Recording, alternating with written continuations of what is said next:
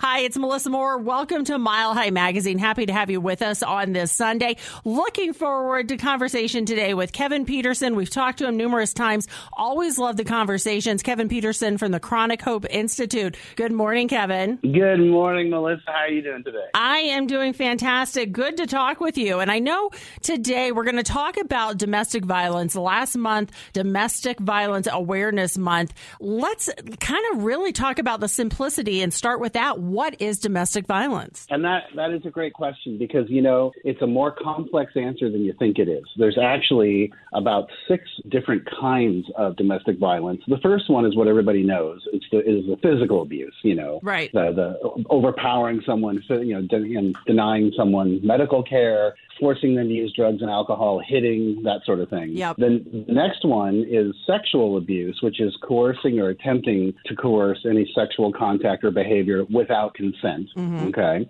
Then the next one is emotional abuse, which is undermining an individual's sense of self worth and self esteem. So it's just like, you know, criticizing, belittling, going after them, name calling. The gaslighting, um, too, correct? Exactly. Yeah. That's exactly what that would be. Yeah. Yep. And and then economic abuse. This is really this is a big deal right here. Oh, is con- controlling or restraining someone's ability to acquire or use, maintain economic resources, meaning controlling their ability to get access to money and purchase things. So you know, it's when one person has all the power mm-hmm. and doesn't allow the other person to, to buy anything, shop, do anything without their control and consent. Wow, um, I have um, never heard of economic abuse. Yeah, and then the last two is physical, uh, psychological abuse which right. is, you know, the intimidation, threatening physical harm, or I'm going to hurt the kids, or I'm going to hurt somebody else if you don't do what I tell you to. Um, and then here's the one that really caught me, and I have to tell you, I, did, I wasn't aware of this, that this was classified as domestic violence, is technological abuse.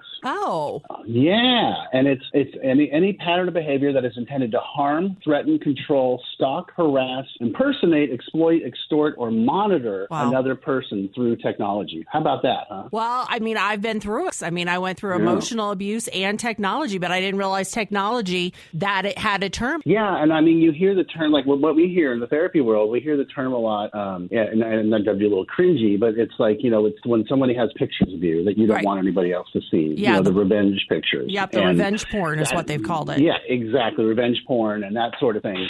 Um, and so it's really sort of got its own classification, which is um, good, right? It's yeah. good that that's there, but it's it's really sad that that's that's where that goes, and that's what has to happen. Yeah. Well, and it's sad too that there are so many different types of domestic violence, types of abuse that we've had to put them into so many different categories.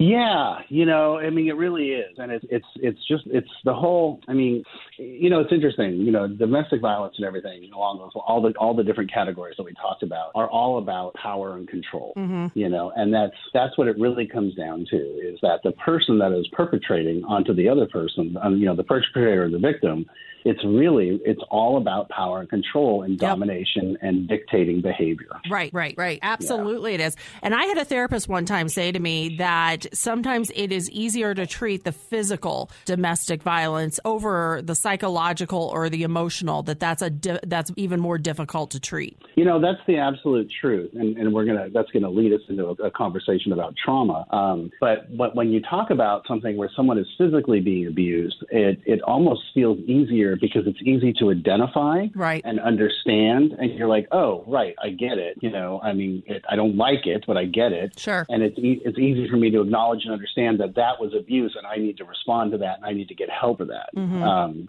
whereas when you start talking about the emotional and the psychological abuse, the challenge becomes that here's the pattern that, that gets laid in, and this is the really dangerous part. The psychological abuse, the person that's being abused starts to think that's normal. Mm-hmm and and they don't understand that that behavior is not normal and that it's unacceptable so when when a therapist or even a friend or a family member says hey I want you to understand you're accepting unacceptable behavior. They're like, well, what do you mean? I don't right. know any different. I think this is normal. Uh, isn't this a normal, loving relationship? And that's the challenge of, of dealing with that side of the abuse. Absolutely. And I think yeah. people sometimes in those relationships where it's not physical abuse don't even realize it's abuse, it is domestic violence, and that it is going to lead to trauma. Absolutely. And it also, you know, the thing is, too, and this is very much like our conversations previously about addiction is that domestic violence also tends to be a generational concept. You know, it, it tends to be something that someone witnessed. You know, even the perpetrator may have witnessed it. That this is what the relationship, the home life, the child life,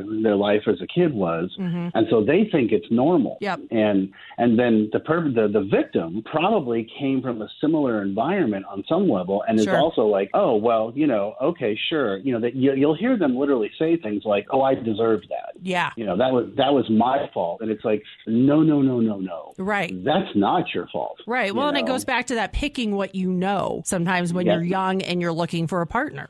Yeah, and then it also you, then you get you also get cycled into this concept of I'd rather have a bad relationship than no relationship. Ugh. I don't I don't which I don't think people wake up in the morning and think, "Gee, I really I would rather be abused than be right. alone." Right. I think I think it's it's a subconscious behavior pattern of I don't want to be left alone. Or, you know, in the case of situations where, like we talked about with the economic abuse, it's like I can't leave. Yes. You yep. know, I have no resources. Yep. Yep. I've heard I've heard that from a lot of women. Yep. Absolutely. And, and and and yes, and believe it or not, it happens to men as well. Right, and I and I do want to acknowledge that because that is yeah. very true, and we don't talk about that near as often. Well, you know, because there's all sorts of stigma, right? Of, sure. You know, men saying that they've been there, whether whether it's a, a heterosexual or a homosexual relationship, whether they're being abused. It's it's you know, as a man you can't say that sort of thing. Yep. It's oh my God, what's wrong with you?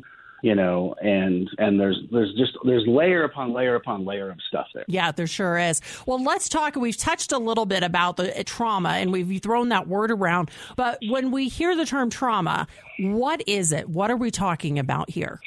Well, here, so here's this is kind of the clinical term. Okay, there's three kinds, there's three main types of trauma: acute, chronic, and complex. So acute trauma is like a one-time incident. Like let's let's just say like a like a car accident, you know, or or you witness, you know, you watch a car accident, you see somebody get hit. That can be trauma, mm-hmm. or or you get assaulted, physically assaulted, or you get hit by a car, but it's a one-time thing. Sure. Okay. And then chronic is repeated and prolonged. That's what we're talking about in domestic violence and abuse. Mm-hmm. Okay.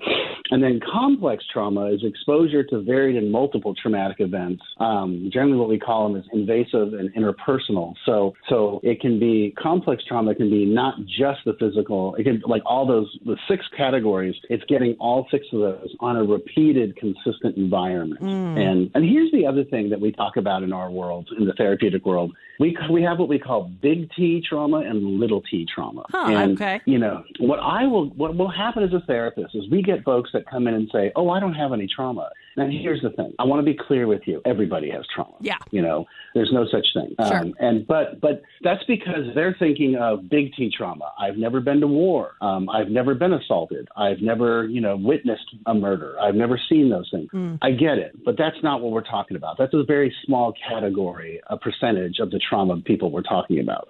The little T trauma is more focused upon the day to day stuff. You know, as a child, did you see your parents fight? Did you get picked on?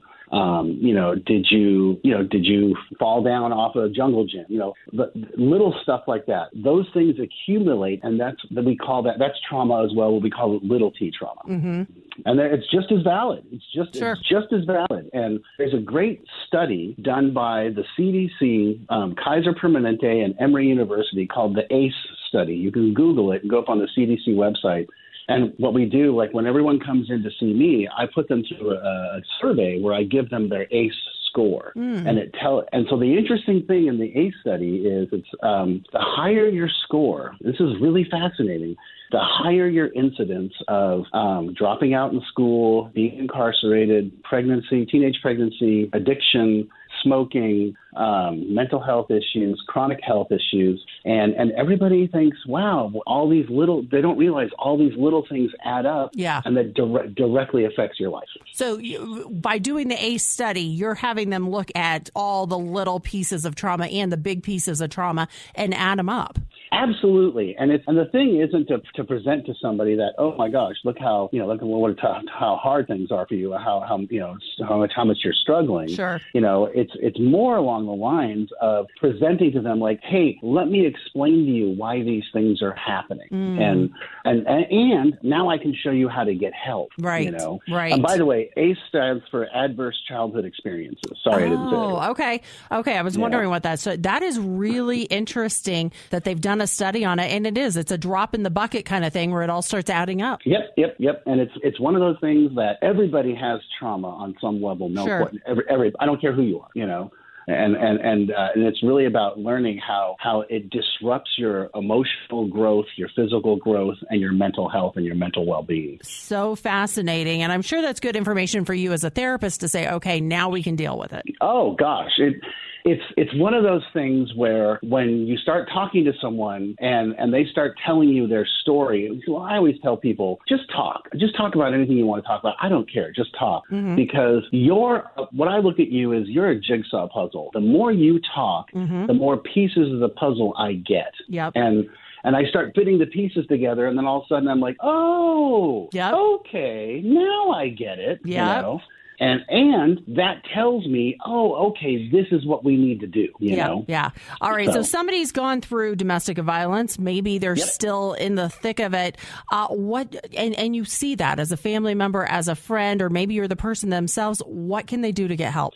Well, so the first thing I always tell people is, um, you know, there's some basics that you want to do. If some, if, if your if your friend comes to you and says, "Hey, I, I'm, I'm, you know, something's happening and I need help," right? You, you want to listen, just listen, you know, and that's that's the number one thing we always just listen, and then then then offer support. Let them know they're not alone and that you're going to help them find a solution. Mm-hmm. You know, and then provide resources. The number one resource is is the domestic violence hotline website. It's it's literally called thehotline.org. Oh, okay. And that's the National Domestic Violence and you you punch into that website and it literally says, you know, the first thing that comes up is it's a security alert um, don't worry about the fact that you're looking on the internet. This will not this will not come up on your search history. Oh, interesting. Nobody will know. Okay, yeah, makes yeah. sense. And and then um, it also says, uh, you know, here's punch in your zip code. You can, but you can also call, chat, or text, and you'll get immediate support and immediate help right away. Oh, that is awesome!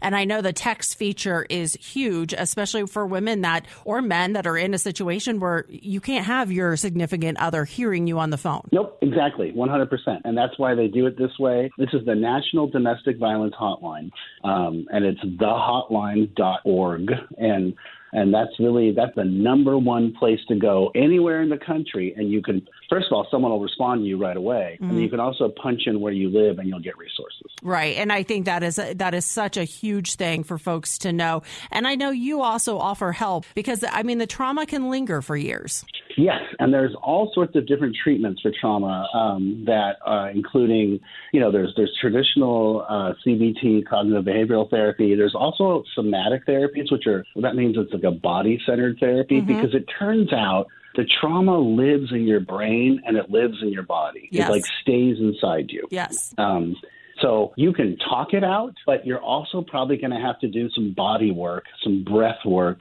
and to probably work to get that uh, to help you with that. And then the other big piece right now is what we call EMDR. Yes, which is you know eye movement desensitization reintegration, and it's it was it was came on the scene about 30 or 40 years ago and and back then it was considered kind of like what's this crazy nonsense? Yeah. and it has now become the standard for trauma therapy. Yeah. There's so much about the brain we don't understand. And but to be able to get one tool like this and and, and we do, we do have some folks in our facility that offer it at the chronic hope institute. And um, we also have some folks that do the breath work and the somatic therapy as well. I love hearing that. Yeah i have a massage therapist friend and her saying as always your issues are in your tissues That's great. I'm Yeah. steal that. And it's so true. Uh-huh. That is, but it is. It's the absolute truth. There's no questions asked. By the way, the other thing we get a lot as therapists is, oh yeah, I grew up and this is what happened and blah blah blah blah blah. But I'm all better. And and it's funny because they're in your office telling you, here are all my problems. But that, that that horrible event that happened Yeah. to me as a child, I'm fine. I'm like, fine. I'm fine. I got it. Okay. So, and then, man, you know, suddenly all of a sudden we're linking those things. Sure. It's like, oh, and that's okay. Yeah. You know, it's it's okay. That's we're taught to do that, so we're going to help you unlearn that. Kevin Mhm. Peterson, the Chronic Hope Institute, for folks that want to get in touch with you and your organization, where do they need to go? Well, they just go straight to our website, chronichope.us, All right.